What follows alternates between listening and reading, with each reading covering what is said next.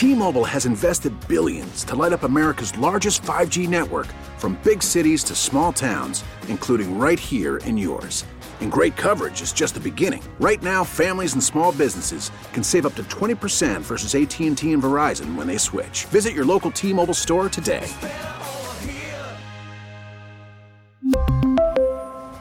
Plan savings with three lines of T-Mobile Essentials versus comparable available plans. Plan features and taxes and fees may vary. Hey, Rob Bradford here. I have set out on a mission with my good friends at FanDuel to prove what I have known for some time: baseball isn't boring. Now I have a daily podcast to prove it, with some of the most notable people in the baseball world screaming baseball isn't boring from the mountaintops, or at least agreeing to come on our show. Players, managers, G Ms, and yes, even the commissioner of baseball, Rob Manfred. It has been a constant wave of baseball's most powerful voices. So join the revolution. Subscribe and soak in baseball isn't boring. Listen on your Odyssey app or wherever you get your podcast. You'll be glad you did. ninety-seven point one F M Talk Podcast. This hour of The Mark Reardon Show is sponsored by Gamma Tree Experts. Your trees deserve the best care. Call Gamma Tree Experts. Look, I think the best phrase is simple: it ain't working. The Mark Reardon Show. All of this woke world that we're living in right now is not working. Why are you guys bullying me? Mark Reardon. See, presidents can't do much. I'm done. Do what you want. Pull the plug. This is The Mark Reardon Show.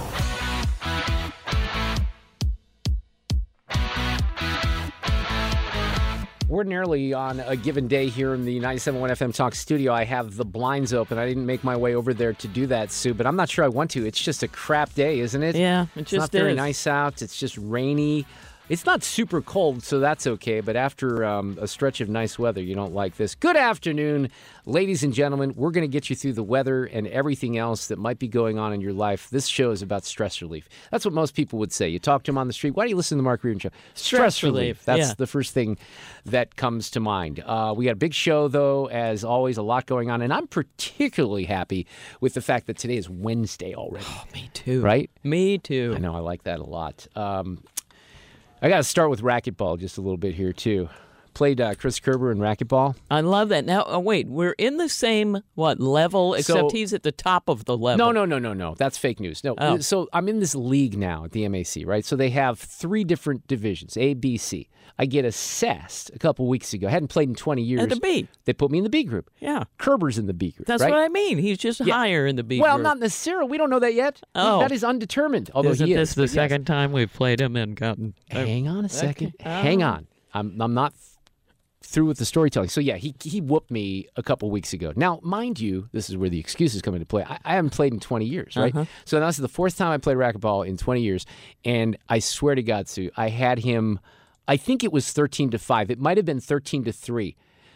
I'm like the San Diego Chargers of racquetball. Oh. He beat me three games. He came back, he won that game, and then he, now they were all like fifteen to thirteen or fifteen, so it was hey, close. Hey, this is good. I'm going to get him. I'm going to get him for sure, but that was uh, that's that was pretty humbling. Good, Mark. No, I didn't think that I, was too bad. That's fairly impressive. Well, here's the thing, and, and honestly, I think Chris would say this too. It's more fun. It's no fun to play someone probably in any sport well, if yeah, you're just getting you your butt kicked, him. right? Yes. You go out with a guy who's a you know scratch golfer, and then you're with me. Uh, that's very humbling. But if you play someone in racquetball that has these kill shots, and I think it's also funny that I'm talking about a game that died thirty years ago and nobody else plays except for me.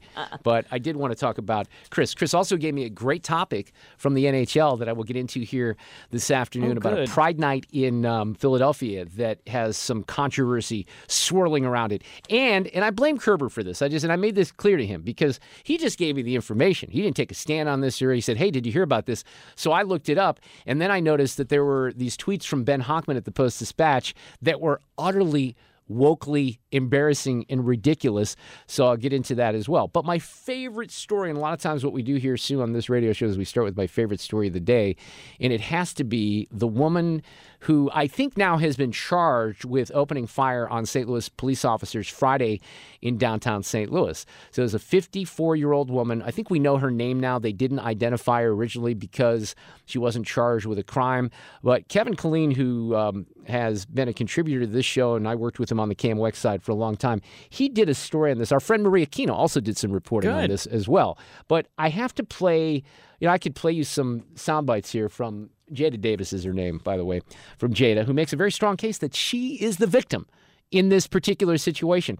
But it's definitely worth it to play Kevin's story because, and, and I'll I'll interrupt it here, but he does such a good job. I don't want to take this away from him. We had all the conversations I think we wanted to have about about football for now. Uh, That's Aaron Rodgers.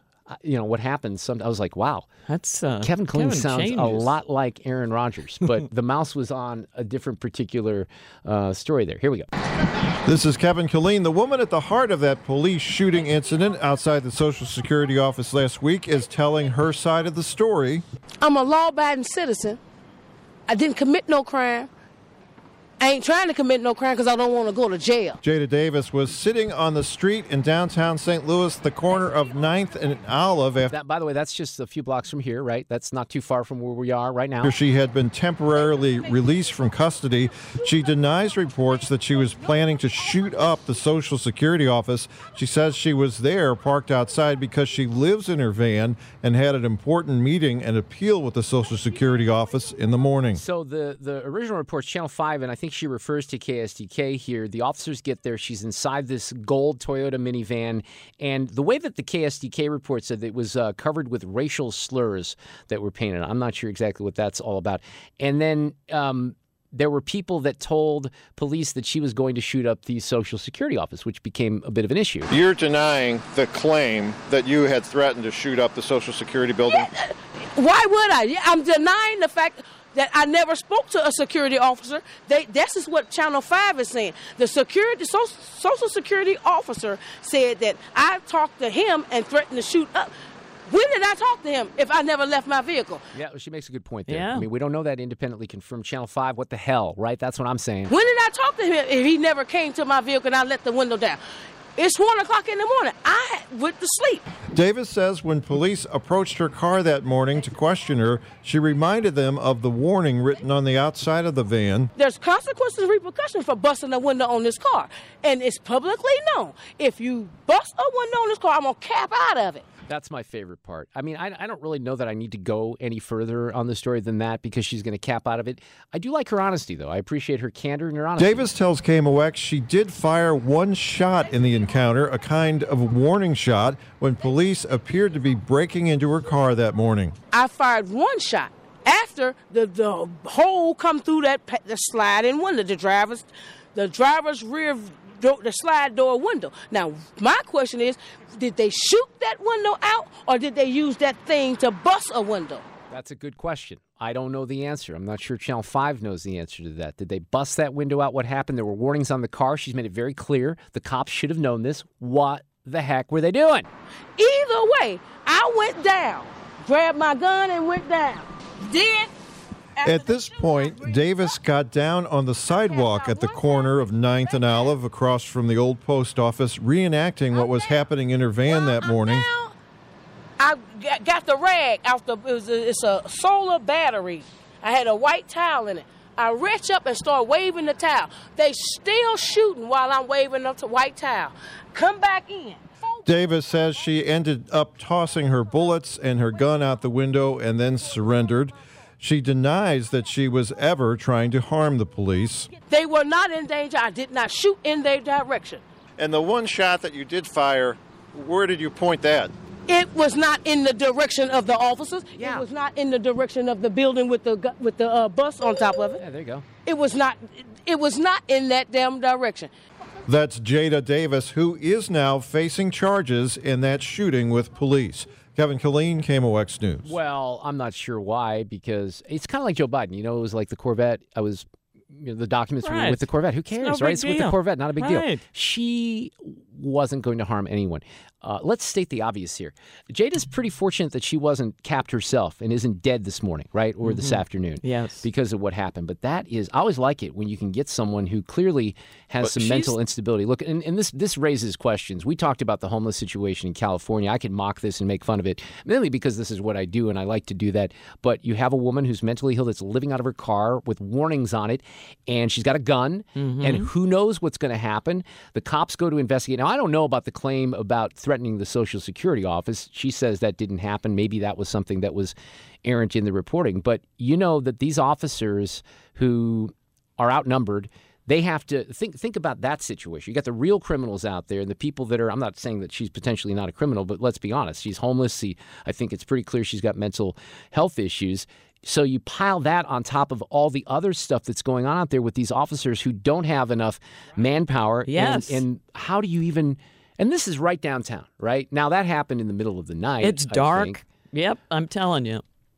Wow. Just I did like her, though, so that that's potential. She was completely up front. Yeah, there's some potential there for audio cut of the day. Uh, I am going to, I'm going to have to pick my spots here because I got to be careful, and I want to get into this N H L situation. And those of you who, um, and if you want to do a little homework or at least pop onto Twitter right now, I, I don't really have a particular issue with Ben Hochman from the Saint Louis Post-Dispatch. I know him a little bit. He's one of the sports guys over there.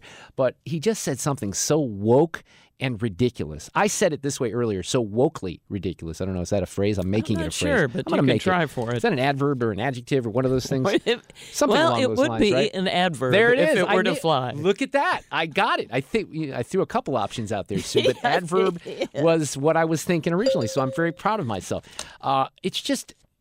This is where we are, especially with the sports journalists out there. I don't know what it is where they have to feel that they have to be the, the do-gooders of society and call out hate, quote unquote. But I'll get into that in a little bit because I need some, um, I definitely need some time to do it. We have a bunch of other stuff here going on. In fact, they're grilling K J P in the press room right now over some of the stuff with the documents and Biden. I'm expecting Fred to give me some new Peter Ducey. Actually, this guy from... Um, What's his name from N B C? Uh, Peter Alexander. Mm. He, he's a little frustrated right now. There, he was caught on an open mic because he was asking some questions, and he basically was uh, very frustrated. So I think that some of the Washington press corps are deciding that they have to do their jobs when it comes to the president and these classified documents. We'll get into that. Illinois Congressman Mike Bost is going to join us here in just a couple of minutes. He'll have something to say about that. Phil uh, Phil Holloway is going to be with us later this hour. Sue, I know you're fascinated by this, as am I, and let's just listen to this right now. I'm going to give you a little preview of this because uh, Brian Walsh now has been charged with murdering his wife in Massachusetts. We've kind of been following this a little bit on a parallel path with the horrible tragedies in Idaho, and everybody kind of knew that this was the guy that did it. He goes to Home Depot. He has cash, but he spends four hundred fifty dollars on cleaning supplies, bleach, tarps, stuff like that. And right? Have you heard his Google history? Well, let's play some of this. This is the prosecutor sort of outlining this case this morning. At four fifty-five a.m. on January first, he searched how long before a body starts to smell. At four fifty-eight a.m., how to stop a body from decomposing. At five twenty a.m., he searched how to embalm a body. At five forty-seven a.m., ten ways to dispose, dispose of a dead body if you really need to. At six twenty-five a.m. on the first, how long for someone to be missing to inherit. At six thirty-four a.m. on the first. What was that one? How, how long someone Before would be missing you to inherit. inherit. Ooh. Yeah, a little bit of uh, oh, insurance money if there. You're looking for motivation, there yeah. it is. Can you throw away body parts? At nine twenty-nine a.m., what does formaldehyde do? At nine thirty-four a.m. on first, how long does D N A last? At nine fifty-nine a.m., can identification be made on partial remains? At eleven thirty-four a.m., dismemberment and the best ways to dispose of a body. Oh my. Huh. At eleven forty-four, how to clean blood from wooden floor. At eleven fifty-six on the first, luminol to detect blood. At one oh eight, what happens when you put body parts in ammonia? At one twenty-one p.m., is it better to throw crime scene clothes away or wash them? Well, he was very busy on the Google. There's no. Do people real? I guess there are people. Now, this guy is. He was someone of means, right? I don't know much about him, but people are assuming that all you got to do is what clear your history, your search history, and your cache, and then no one's going to be able to determine that you Googled how to dismember no a body or something like that. Has no one watched Dateline? Come on, people. Apparently not. So that is a fascinating case, and they got the goods on, on Brian Walsh. But it's good That's that he's that stupid. Don't yeah. get me wrong. No, no, no. It is I good mean, that he's that stupid. But, uh, geez. Well, because even Kohlberger wasn't, he was stupid, but I don't think he was that stupid with the internet searches, although we might not know that at this point. Um, so we'll get into that here in just a little bit. Phil Holloway is going to join us after Congressman Boss. It is a Wednesday, so that means that Alex Rich and Hayes from Y ninety-eight are going to come in. Sue, do you know what brown noise is as opposed to white noise? I do not. I didn't either until yesterday. It's a real thing. People think there's something to it. I'll explain that in the next hour. Uh, Colorado Congressman Ken Buck will be with us. He's written a new book on big tech and free speech called Crushed, and an audio cut of the day and more this afternoon. Hang in there. Congressman Boss coming up next. We really need new phones. T-Mobile will cover the cost of four amazing new iPhone fifteens, and each line is only twenty-five dollars a month. New iPhone fifteens? It's better over here. Only at T-Mobile, get four iPhone fifteens on us and four lines for twenty-five dollars per line per month with eligible trade-in when you switch. Minimum of four lines for twenty-five dollars per line per month with auto pay discount using debit or bank account. five dollars more per line without auto pay, plus taxes and fees. Phone fee at twenty-four monthly bill credits for well qualified customers. Contact us before canceling account to continue bill credits or credit stop and balance on required finance agreement due. thirty-five dollars per line connection charge applies. See T Mobile dot com.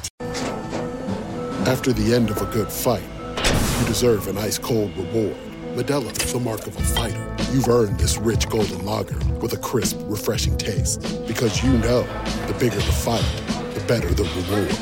You put in the hours, the energy, the tough labor. You are a fighter, and Modelo is your reward. Modelo, the mark of a fighter. Drink responsibly. Beer imported by Crown Imports, Chicago, Illinois. Hey, Rob Bradford here. I have set out on a mission with my good friends at FanDuel to prove what I have known for some time: baseball isn't boring. Now I have a daily podcast to prove it with some of the most notable people in the baseball world screaming baseball isn't boring from the mountaintops, or at least agreeing to come on our show. Players, managers, G Ms, and yes, even the commissioner of baseball, Rob Manfred. It has been a constant wave of baseball's most powerful voices. So join the revolution. Subscribe and soak in Baseball Isn't Boring. Listen on your Odyssey app or wherever you get your podcast. You'll be glad you did. Congressman Mike Bost is uh, coming up here in just a moment. First, a little clarification from Sue on some traffic si- situations. Well, you know, MoDOT had originally uh, reported that accident on northbound two seventy. Turns out it was southbound, just south of Page. I'm sending out a tweet. It's in the left lane. We've got a jam to Dorset. Well, who do we need to fire at MoDOT for giving that information well, out I this should afternoon? have looked at that camera before, but I did not do it. All right. Well, we have Phil Holloway is going to chime in on this um, this crazy case from Massachusetts a little later this hour. Sue will have Sue's news. We have Alex, Rich, and Hayes coming in in the next hour. Um, Colorado Congressman Ken Buck will be here as well. He's written a new book. Right now, Congressman Mike Bost is here from Illinois in the twelfth District. Have you written a book yet, Bost? You need to write a book, I think. I, I, I'm not. I've not. I've actually got the title written, and I'm working on it. It's called Being a Public Servant in a Dysfunctional World, because no one can make it up. My, I like that a lot. I've decided that if I'm going to write a book, it's going to be, the title is going to be Don't Say F on the Radio and Other Tales from My thirty years in Broadcasting. And by the way, that's actually a, a true story that I really don't want to share, but that's in my book. You'll have to wait. Mike, how are you this afternoon? Happy New Year. I'm I'm good. I'm busy, but but good. We're uh, back in district because the district is so large now. Remember, I have landmass-wise one st- one third of the state of Illinois uh, between. Uh, I, and I didn't think I'd be back out at D C, but yesterday, I nine o'clock the day before, uh, and then at night I got called and said, "Hey, they're forming up the V A committee, which I'm now chairman of. You need to be here." So I changed my plans, went to D C in less than a sixteen-hour period, and got back. And but now we're bouncing all over the district, doing those things that, besides the fact that you're out in D C, we're doing. Well, let, let's talk about that's a great committee chairmanship, the House Committee on Veterans Affairs. This has been an issue that you have been, um, you know, focused on in your terms in Congress. So let's talk about why that's important. What would the goals be there for that committee chairmanship? Well, right now, one, we've got the committee up and running, and uh, we've got it loaded. Uh, let me tell you that the most important thing is you, you know, yes, you pass law, but you also have to give oversight. And right now, with a lot of the things that are going on with the V A, with the amount of mass money that's been handed to them, it's important for us as a committee to make sure we give oversight uh, of the administration, as that money has been, because of COVID and other things, uh, uh, that has been put in there. Now, there's a lot of things also that we've been put in when, when we also worked on what was known as the PACT Act. And now, as we have these veterans that are actually starting to receive this. It is the, you know, it's one of the largest expansions of health care for our veterans that they've ever seen. three point five million plus veterans and their families are going to receive uh, care. These are our toxic exposed veterans since nine eleven. Um, and, and so making sure that's in place. You've also got Uh, the electronic health records, which has been a debacle from the very beginning, uh, has been very, very dangerous, and, and we're going to have to – we've been doing oversight on that. That's going to have to continue to expand, uh, but we've got to continue to make sure that our Veterans Administration moves forward into the twenty-first century with providing the health care. They're trying to do that, but whenever I've got a secretary talking about coming to me and asking this committee to push forward with a budget that would allow them to do new construction. We're searching back through the money we've already given them, the saying, okay, we're going to move money over from this program or from this area, not cutting, but reshifting and refocusing to make sure that they can provide for those veterans the way they need to. It's always so there's been a, there's a lot of things. Yeah, it's always been so confusing to me. You know, one of the saddest experiences I've ever had in my life, and gosh, I hope it's a lot better right now, but back in the late eighties, I went into the V A hospital in Columbia, Missouri when I was, you know, I graduated from Mizzou, I was doing radio work, and there were some things that were in the news at the time with the V A and that hospital in particular, as I remember, that weren't very complimentary. But, yeah. I mean, I went and I toured that hospital, and Mike, it was, I thought to myself, this is a horrible, I wasn't a big fan of hospitals anyway, but it just seemed like the most depressing place on the planet. And here we are was, trying to help our veterans.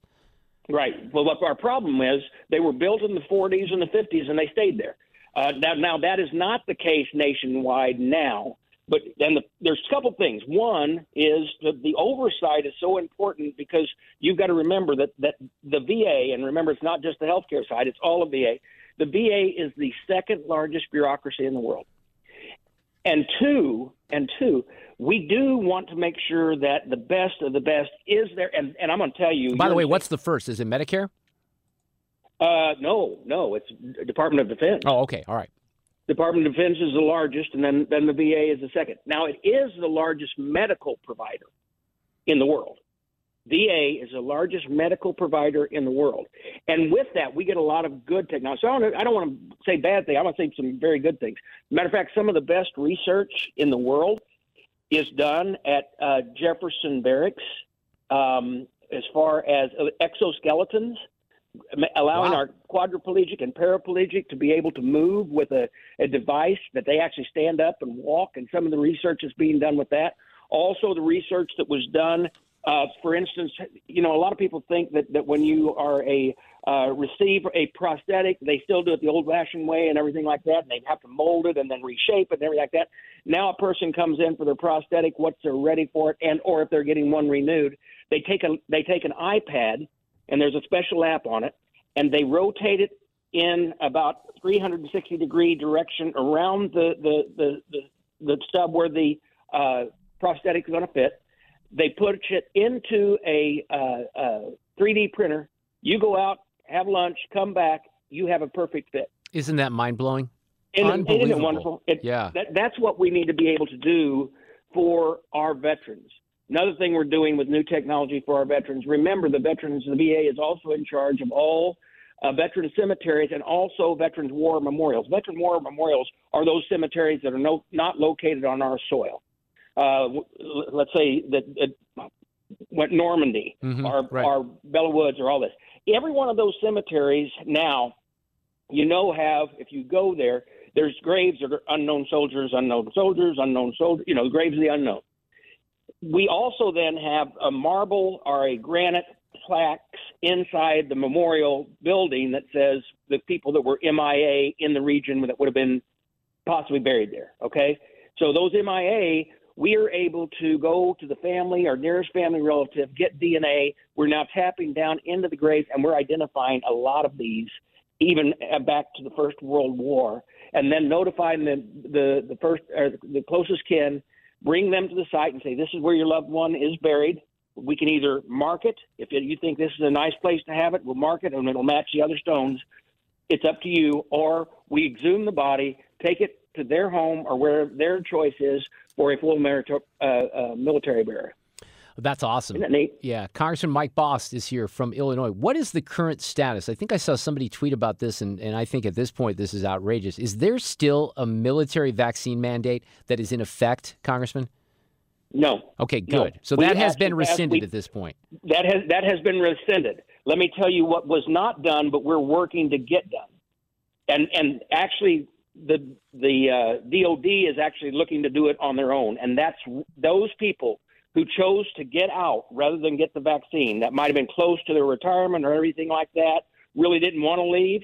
They are being contacted. We're trying to make it where they're being contacted, and then they can be reinstated. Yes, okay. So that's that maybe what I saw today, career. yeah, that's retroactively. Yes, excellent, excellent. Yeah. That's that's yeah. outstanding. And, and and if they don't do it through administrative rule, we're going to carry bills to make it happen.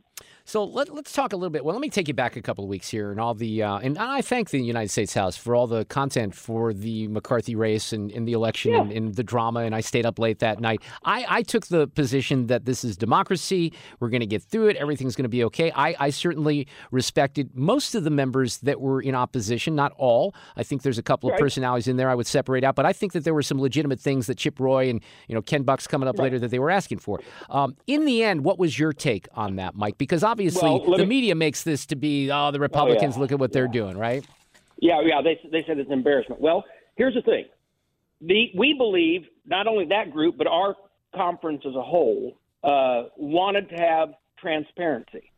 Now, if there's transparency in certain things, there's two things that you probably don't want to see being made because it might ruin the taste of both. One is sausage right. and the other is law. Right, exactly. And so th- so what happened is you saw transparency. Now, let me explain this, though, and don't let anybody tell you any different. And when it came to the rules package, the same rules package, except for two minor changes, was the exact same rule package that the entire conference voted on, agreed upon, and debated five weeks prior to the vote for Speaker.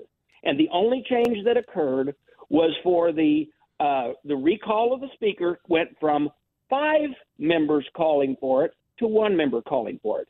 Is that a big change? It's a, it's a big change from what Nancy Pelosi had, but it is exactly the same thing that we had in this United States government since nineteen twelve. Since nineteen twelve, you could always have one member that can make the motion. That doesn't mean it's going to happen. It means it's going to be called, and then it has to be voted up or down, whichever they were going to recall the Speaker. That's the one change. The other change, which was in there, is a slight tweak in the language in which way would set up what's known as our Church Committee. And when a lot of people hear that, they think like the church, uh, a, a religious church. Mm-hmm. That's not it at all. It, in, in the nineteen seventies, there was a senator by the name of Church that realized that there was, uh, by lack of better term, because we use this term and you'll understand, that there's a deep state. Yeah. And the deep state needed to be investigated in a bipartisan manner so that we can get into exactly that the, that the bureaucrats are working for the people and the Congress, not for themselves and or a political party. So the the agreement for putting in the language for the Church Committee, there was a slight tweak in, in what was being proposed there, not much at all. So so when they say, oh, there was these big rules and these twenty got it done, that, that wasn't the case at all. There were other issues in there, and there were some concerns that I had with what the other twenty were asking for, and, and many things that they were asking for they were getting anyway. And sometimes I think it was what was voted on was to save face with some of them. Did you, did you have anyway. money? Did you have money on Gates or Rodgers in, in that throwdown? Rodgers. I'm kidding. Okay, yeah, me too. Uh, let's let's talk about the debt ceiling and where this is. Because speaking of hyperbole, Congressman, we're going to hear that from a lot of the legacy media here in the next few weeks. But there are some important issues when it comes to spending to sort of focus in on here. So how yeah. do you think that this manifests itself in the coming weeks? Well, let, let's figure out the problem. Is is the extreme levels of the unnecessary spending that we've done over the past two years by this administration. You know, our nation is thirty-one trillion dollars in debt. Our children and grandchildren, we're going to have to pay for it at some time, or we'll have to make figure out something. So what I believe and what Kevin and what our team is proposing, and we're doing it together, is to send a message. Now, now understand, by, by not allowing the debt ceiling to pass, you're going to it, – it's a bad thing to not it, – it, because you're going to – you can't let the U S government go defunct. Right, okay? Right. Can't That's, default. You just right. can't do that. Yeah, right, right. And and, and so you can't default on, on – the power behind the U S government has to be there. But that doesn't mean we don't negotiate for some sensible – a while ago, whenever I told you about taking the V A and telling them when you want to spend here, no, no, no, we take from over here and we we shift over there. You used to call it uh, pay-go. Now, no, no. It, it, it, it's we have to have we have to cut somewhere to, if you're going to spend somewhere, because right. we've got to get this under control, and that's what we're going to be arguing for from our side of the aisle before we ever work toward a debt ceiling. And what's really wild is is you've got the the the um, the administration saying, well, you're willing to shut down the government. No, we aren't. You are. And the reason you are is because you won't stop aggressively spending, even to this, one, what you did with Build, Build Back Broke, or what you did with, with in the middle of the night with the help of the Republican senators, I'm sorry, um, and, and, and the massive spending bills, and those two spending bills and what you've done to the debt of this United States. Now, the biggest fear there is who is our biggest enemy when it comes to that. Well, our biggest enemy is very simply China, and they're going to own our, they're owning our debt. Yeah, I mean, it's, look, it's a complicated situation. I can't wait to see how the um, negotiations go here in the coming weeks, because I do believe it's important. But obviously, you talk about, well, you can't default. You said that. So we all know that. Well, most of the media is going to blame this, even though it's the Democrats that probably at least deserve half the blame. You're, you're, you know, the Republicans will get most of the blame. Well, the, the thing is, here, here's a, what you have to understand. The debt ceiling has to be raised because you've already overspent. It isn't a case where you're going to give the debt ceiling increase so you can overspend. No, more. no, right, right, yeah. You're you're just you, doing it overspent. Because you've already spent the money, absolutely. Congressman Mike Bost, who's always great coming on the show here on ninety-seven point one F M Talk in Saint Louis. Congrats again on the committee chairmanship and being back in the majority, and we'll talk soon. Thank you, Mike. I appreciate it. All right, thank you. Well, we uh, we talked about this a little bit in the in the opening, the Brian Walsh case in Massachusetts, another murder case that has captured the, you know, imagination, if you will, curiosity of the nation. Phil Holloway, Fox News legal analyst, former police officer, always a great contributor to the show, is with us this afternoon. Phil, how are you? I'm doing great. Always happy to be with you. So we learned some some new information here, didn't we? We did. We learned a lot. This district attorney today, in what was supposed to be a just a mere recitation of, you know, enough to, to survive probable cause, right?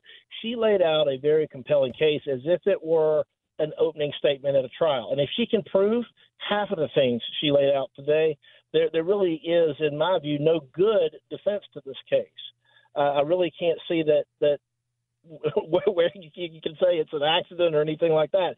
It, it was so over the top in terms of how he allegedly has gone to dramatic measures to to cover up what he did. And he knows that he was wrong. He knows that he was acting guilty, and he, he used the internet to try to cover up his crimes. I understand that if if if I, I don't want to even put myself in this situation, but if you commit a heinous crime and then you're in panic mode, right, you're going to do some things that probably aren't that smart because you just killed someone. But how anyone in this era, Uh, you can even talk about Idaho, Phil, can't think that cameras are everywhere, or can't think that police are going to go and look at the Home Depot where, now he used cash, okay, so he wasn't trying to put it on the credit card, but he buys four hundred fifty dollars worth of cleaning supplies. Uh, what would that yeah. be about, right? Come on. Well, you got tarps, you got uh, all sorts of bacon, so you got, oh, and oh the, the hacksaw and the, the uh, knives and the axe and the drop cloth. All this stuff together before today was painting a really gruesome picture. But now today we've learned that the Google searches or internet searches were really over the top. Uh, you know, it's it's like, how do you dismember a body, basically, okay? And he was using his son's iPad to do it. How how sick of a, and a deprived person do you have to be, depraved person, I should say, do you have to be to do that? Well, that that's the uh, that's the question, and and I guess in this particular situation, wh- what do we know about this couple and in their and how this sort of um, built up? Because obviously she goes missing a couple weeks ago. He says that she woke him up at their home. She had to fly to D C for a work emergency, and then that's the last time that she is seen, right? So that that's suspicious from the get go, and he's automatically the suspect, but. He, You know, how, how again, you can think you can get away with stuff like this is amazing to me. One of the things that we learned today was that he was Googling, apparently, what is the best state to get a divorce in. So that right there, is, at least, is some insight as to, you know, a, a potential motive. But we've also learned that he's got a very volatile temper. He's, he's quick to get very, very angry and violent. So, you know, you put all this together and it paints a, a really gruesome picture. Listen, by proving today and, and at least saying how they think that she can, they can prove that he destroyed the body, they I think they proved three really key things. First, you know, even though they don't have a body, by what they laid out today, they can prove she is in fact dead. And they've got the blood, the D N A, and, and they got all of these um, drastic measures that he went to to uh, dispose of a body and to conceal his tracks. So they've been able to, they're going to be able to prove that there was, in fact, a living human being that's died. That's step one, the murder. But two, uh, they, they're showing that, that he knows what he did was wrong. That's why he tried to hide this. And that, my friend, will foreclose any possibility of a, an insanity defense, because he does know right from wrong, and you can you can glean that from the actions that he took in the days after apparently she was killed. On top of that, there's one other thing. He could have claimed maybe it was an accident. I got I panicked and I, I just didn't know what to do, so I chopped her up, okay? He could have said that, kind of like Durst did, Robert Durst did. We've seen that before in the past, and it was a successful acquittal. But this type of Google searching, it was it was a dozen or more really crazy Google searches. This shows that he has an abandoned heart. He's got a malignant heart. He's somebody who – has just malice just dripping from him.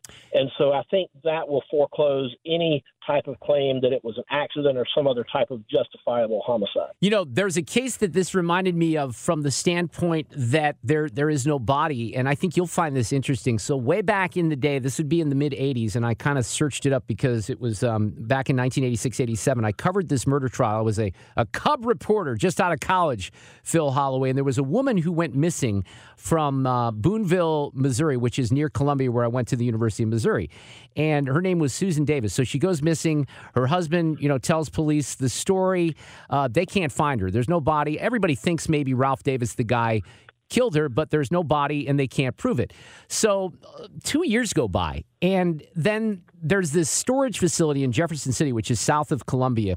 And the people who took over the storage facility, you know, like where you store your stuff, the, the orange, yeah. you know, whatever you call them, they look, they're everywhere, right? And it's one of my great regrets, Phil, that I did not get into that industry, because that is a cash cow. So the new owners start looking through this storage facility. They're going through every unit. They're trying to match up, you know, the people that had rented the units. And there's one they get through. They have to cut off the locks because they didn't, you know, they didn't know whose it was. And there's a Ford Escort that's in the storage locker, right? Well, they report that to police. Sure enough, that was Susan Davis's car, and her D N A, her brains basically were splattered oh. on the front of the car. This guy was charged with first-degree murder. There was a guy that I knew pretty well. His name was Joe Mosley. He ended up being a, a state senator for a little while. He's still around in Columbia, Missouri. He prosecuted this case. He built the car in the courtroom. I covered every day of this case. It was fascinating. He reconstructed the car, and if I'm not mistaken, it was one of the, if not the first cases for a first-degree murder conviction, and it was a death penalty case with uh, with no body. They just did it on D N A, and it, you, you know this better than most. You know, late eighties, mid-eighties D N A, that was very, very new when it came to, um, you know, matching this up with criminal, and that was just a fascinating case at the time. Well, think about it. With D N A, you you don't have a body, but you've got a small piece of one, right, if you've right. got the D N A. So you've got at least a, a molecule or two of the body. But if you have the the more or less complete body, you'll have the benefit of a medical examiner who can do a cause and manner of death presentation to a jury. And, you know, you can get a lot of mileage from that as a prosecutor. But when you don't have a body and you're proving this through circumstantial evidence, like what we have seen in this case up until now, that is, to me, much more powerful than having a robotic medical examiner physician, you know, talk about cause and manner of death to a jury. You're laying out circumstances that require a jury to draw an inference from that.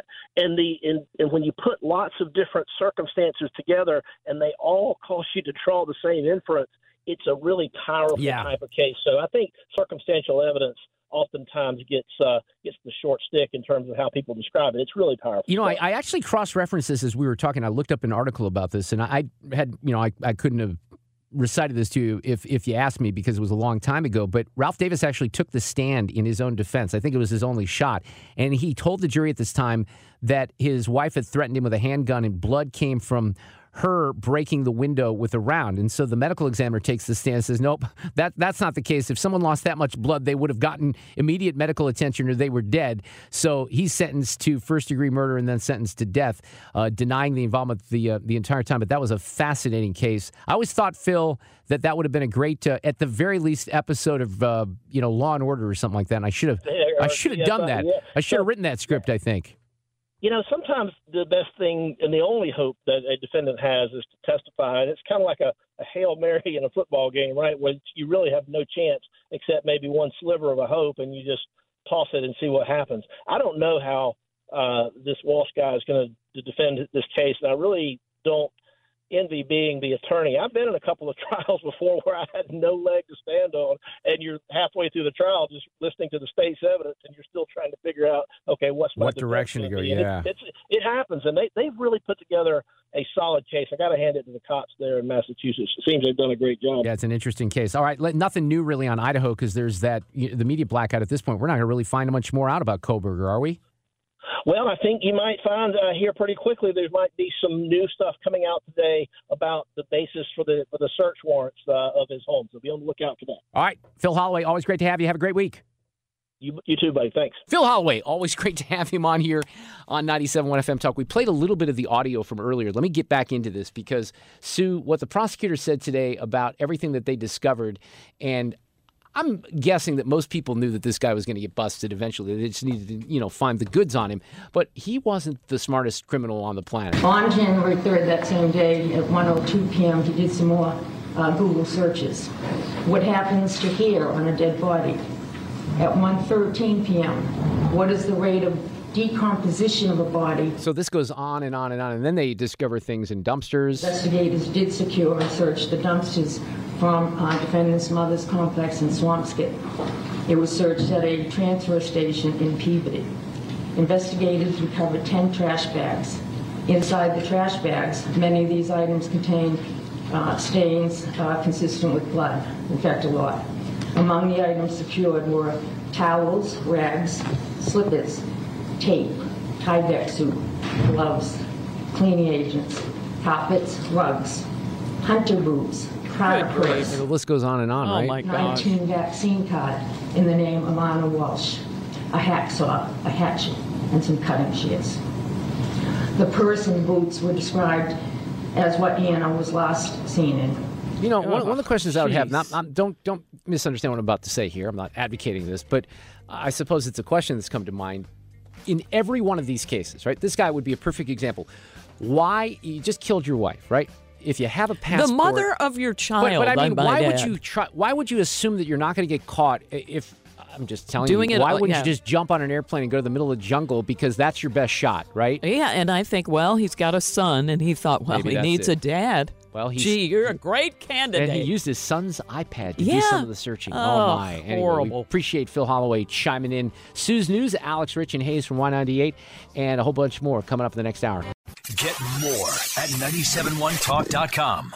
We really need new phones. T-Mobile will cover the cost of four amazing new iPhone fifteens, and each line is only twenty-five dollars a month. New iPhone fifteens? It's better over here. Only at T-Mobile, get four iPhone fifteens on us and four lines for twenty-five dollars per line per month with eligible trade-in when you switch. Minimum of four lines for twenty-five dollars per line per month with autopay discount using debit or bank account. five dollars more per line without autopay, plus taxes and fees. Phone fee at twenty-four monthly bill credits for well qualified customers. Contact us before canceling account to continue bill credits or credit stop and balance on required finance agreement due. thirty-five dollars per line connection charge applies. See T Mobile dot com. Protect your vehicle's engine with a full synthetic oil change and save with Mobil one at O'Reilly Auto Parts. Purchase five quarts of Mobil one full synthetic motor oil and receive a ten dollars O'Reilly gift card after rebate. See store for details. With your Mobil one purchase, you'll also receive two times points during Old Rewards Bonus Points Month at O'Reilly Auto Parts. Oh, oh, oh, O'Reilly Auto Parts. Hey, Rob Bradford here. I have set out on a mission with my good friends at FanDuel to prove what I have known for some time: baseball isn't boring. Now I have a daily podcast to prove it with some of the most notable people in the baseball world screaming baseball isn't boring from the mountaintops, or at least agreeing to come on our show. Players, managers, G Ms, and yes, even the commissioner of baseball, Rob Manfred. It has been a constant wave of baseball's most powerful voices. So join the revolution. Subscribe and soak in baseball isn't boring. Listen on your Odyssey app or wherever you get your podcast. You'll be glad you did.